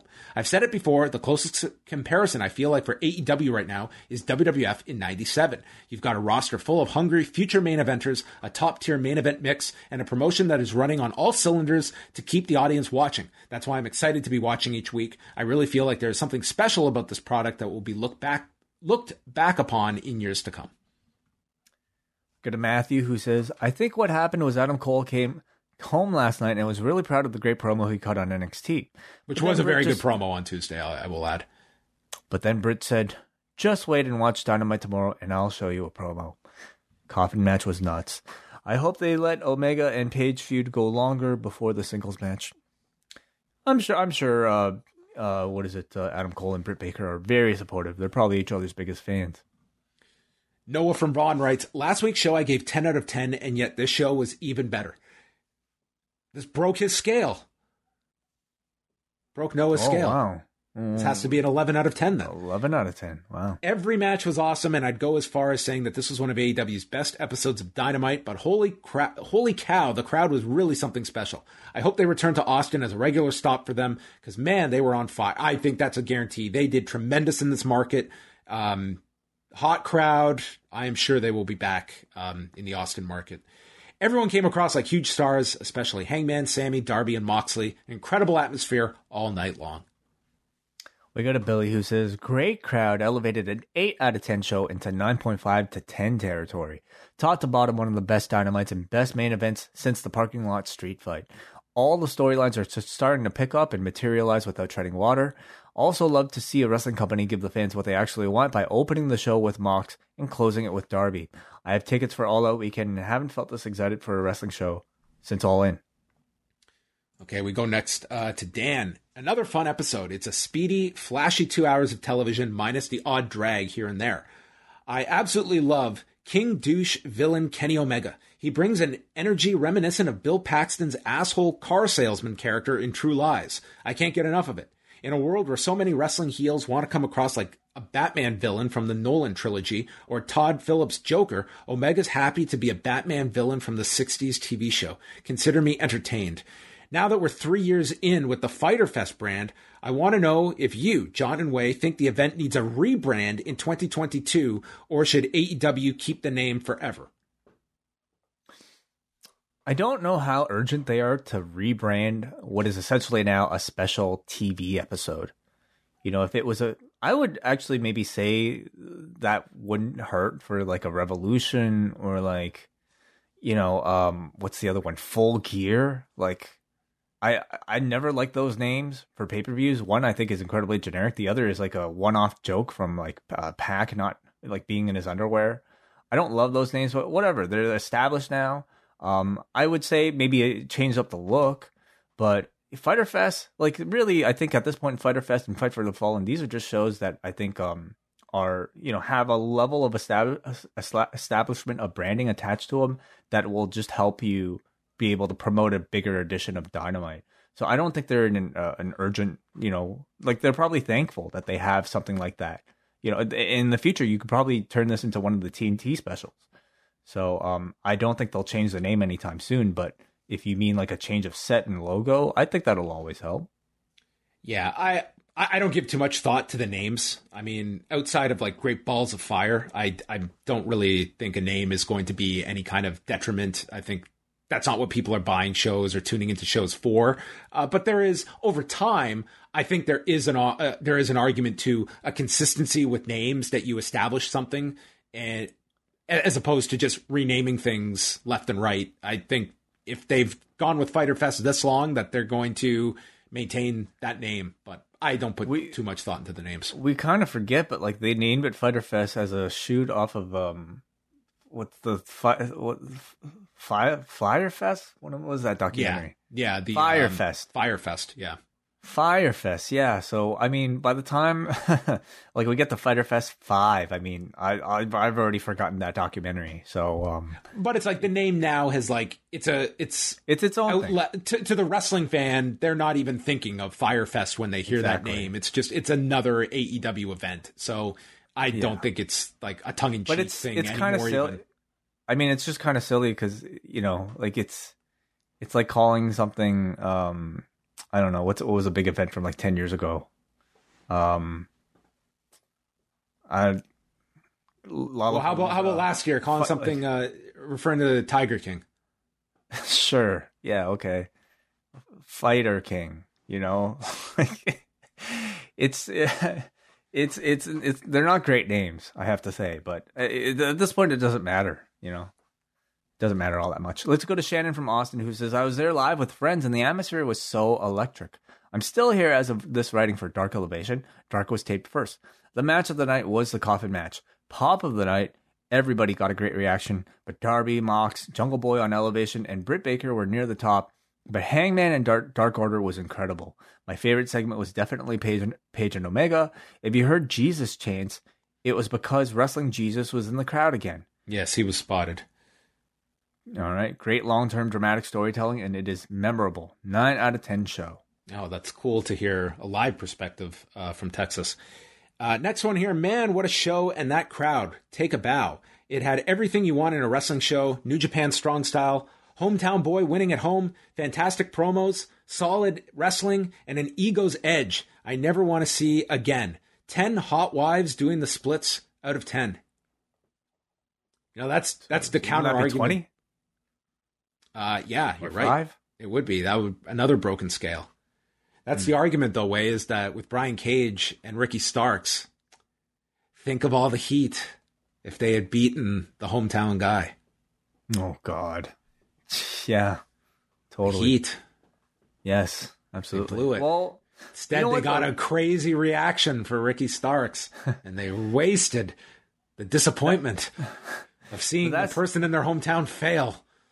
Well, that said, though, next week it's it's uh, Lance Archer taking on Jon Moxley in Texas. I mean, I think there stands a good chance that he'll lose. Maybe not. We'll see. Maybe, maybe not. All right, we got a Muggin who says a hot crowd is the salt you need in a great recipe. It can make the difference between a decent wrestling show to a damn good wrestling show, and that was what night one of Fyter Fest was in Cedar Park. Moxley versus Anderson set the tone, and Hangman versus Elite segment made the building feel like it was shaking. Ricky Starks got over big time, and the Page Allin Coffin match was chaos. It was a strong show with very little filler that flew by. That's the name they should give it, you know? Especially if you're going to do night one and night two. AEW Salt and AEW Pepper. So Fyter Fest does not sound that bad uh, when the alternatives are brought out. Okay, MJ. Once upon a time, I stood up for a bunch of badly introduced characters. I said they'd be worthy of rivaling a top faction in AEW. You know, props to MJ, who has never allowed anyone to forget uh, the point he made at the uh, the lowest point of, Dynamite, which caused Tony Khan to change uh, all all of his ideas uh, going into the new year. MJ is as proud about um, supporting the Dark Order back then as WH will be about calling out um, whatever happens in Loki that we'll talk about tomorrow. Some wanted them banished from the company, not worth continuing to build them. I'm so proud to have joined the Dark Order upon arrival in 2019 from the perspective of a fan who did buy in when the haters hated. Oh my gosh, MJ, come on. And the Brodie era, and now this elite story being where it is, and Dark they Order. Were, hold on dude, a second. I, I, you cannot at, point, at all MJ, compare. I, I, I want you to call in on Friday to, to talk about this, but Dark Order was a completely different thing back then. They changed course. They changed the group. And that's why people, I mean, a lot of other things have happened since then, but it's a very different group now than it was back then. They're just the same in name and membership. It was actually a blessing in disguise that that angle was so poorly received, that it was such a clear message of what we don't want, and that Tony Khan, like, he had that week or two off and came back and realized what what are our strengths and what are our weaknesses? And it was like, it was a changing point for AEW just several months in because that, that was the night, December 18th of 2019. It was the one night they legit lost in total viewers and the demo to NXT when Rhea Ripley won the title. And it was by far the worst angle that AEW shot, uh, with the main event angle with the elite laid out by the Dark Order. And the Dark Order, credit to them, they completely reinvented themselves the next year, but it was by being a completely different act than the one that ended 2019. And being the elite. Yes. Um, he goes on to say, um, Britt Baker is the new top woman in wrestling. The forbidden door at this level of openness is lovely, and there's no wrestling show on TV that comes close to this level of satisfying time invested week after week. I was there last week in Miami. I recommend everyone go if it's in your area. See you in New York. Finally, we go to Click, who says, Overall, I thought this was a really good show. It's crazy how much the crowd makes a difference. Levad, I know I'm in the minority, but I'm just not a fan of Moxley. I find it very hard to get into his matches. He is a great promo, though. And why are we watching Hardy versus Christian in 2021? I had zero desire to see that. I thought the match was good. Yeah. I mean, you can argue that, yeah, maybe not that much anticipation going into it, but I think like having variety on a show is good, and what we got to see was like a really solid, good match between two veterans.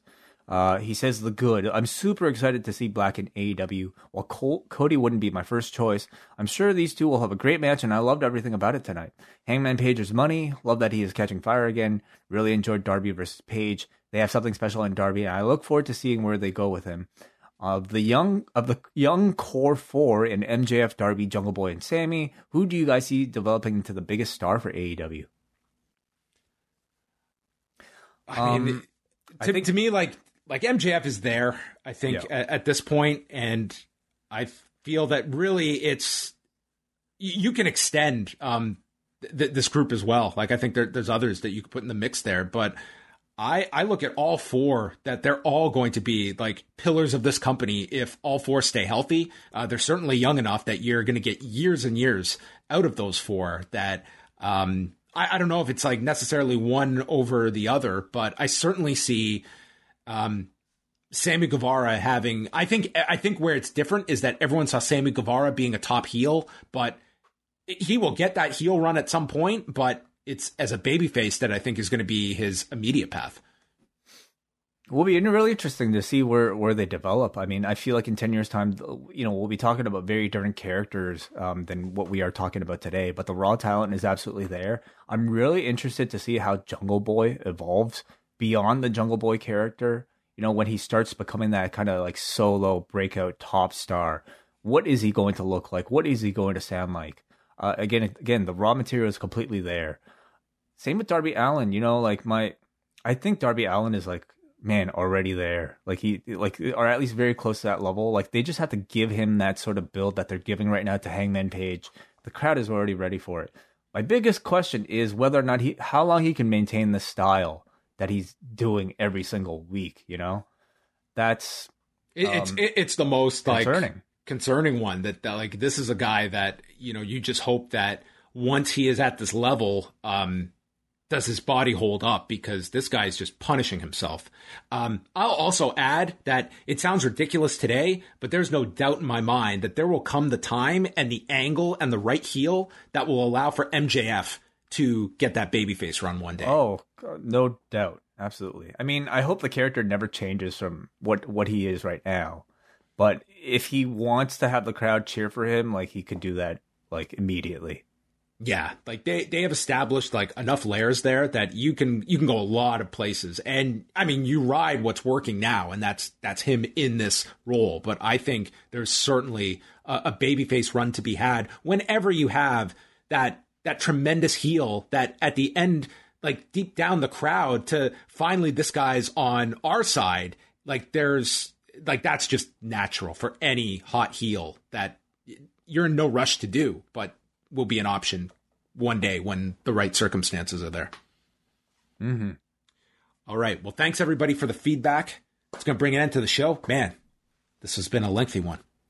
a lot to talk about. You know what? A lot of feedback for these shows. So, um, you know, AEW is just like getting right back to it on a, on a Wednesday. Do you, you know, how do you think the ratings will be for this one? You know, they did pretty well last week, and tonight they did. They were going against the NBA Finals, so they did have that factor to tonight's show, at least going against the second hour. But uh, we'll see. I mean, if you if you put stock in being in front of fans being a factor, you couldn't have asked for a better atmosphere that if you were tuning in at eight o'clock, I mean, this was a show that I think grabbed people. Like this was a very, uh, like the kind of show that even if you were planning to just tune in for a little bit, I would think you would be sticking around because it was just, this was a very fun show. It was like a yeah. party for two hours. It was just a very fun show that moved quick and just the lack of crowd. Man, they gave you the best crowd tonight beyond like you know the overall rating i mean the ratings pattern i think will be just as important to see how darby um, and some of these other guys do you know with a great start with moxley and then the rest yeah man they did miss the one opportunity tonight that had the young bucks been on in the second hour we could have compared the young bucks going against the milwaukee bucks oh i'm sure that's happened i'm sure Already. it has at, at some point but now it's uh the Milwaukee Bucks are in a prestigious role. Who are they playing? Phoenix. Hmm. Okay. All right. So we're oh. back. the Bucks versus Penta and Fenix. Oh wow! Book it. It's too late. Book They're not going to go against oh, them again. And they okay. blew it. Tonight was the, their golden opportunity. Gone. Oh, okay. All right. Uh, we we are back. Well, Wei's back on Thursday night, 10 Eastern, a live edition of MCU Later with W.H. Park and Nate Milton who will be on. Uh, Way and I were guests on the farewell for a couple of months for Marcus Vanderberg, who lost a loser leaves town match that will not be honored, at least for a few more months, because then he'll be returning. But uh, a big Marcus Vanderberg appreciation show. So we uh, stopped by for that. If you want to check out the Kings of Sport, always a, a fun listen. It was just fun to like, hang out and um, John talking about The Wire with two people who actually have watched the show. Um, I, per, perhaps maybe more discussion between the three of you. Maybe that's going to be on Wei's watch list. I, you know, I, I will. You should give it another chance. Yeah, yeah. I, I watched the first episode, wasn't too into it, but everybody says you kind of have to stick with it a bit longer than that. So maybe I will. Okay. And then Friday night, we've got Rewind to SmackDown live at 10:15 Eastern for all patrons. SmackDown's got Edge and the Mysterios against Roman Reigns and the Usos. They've announced a fatal four way with the male participants in the Money in the Bank ladder match, but front and center is a live crowd at the Toyota Center in Houston, Texas, as fans are back for a WWE broadcast. So we will have no shortage of things to talk about on Friday night. And of course, your calls will be welcome on that show as well. So thank you for listening. Thank you for tuning in live in the Zoom room. And we will be back later this week. Goodbye.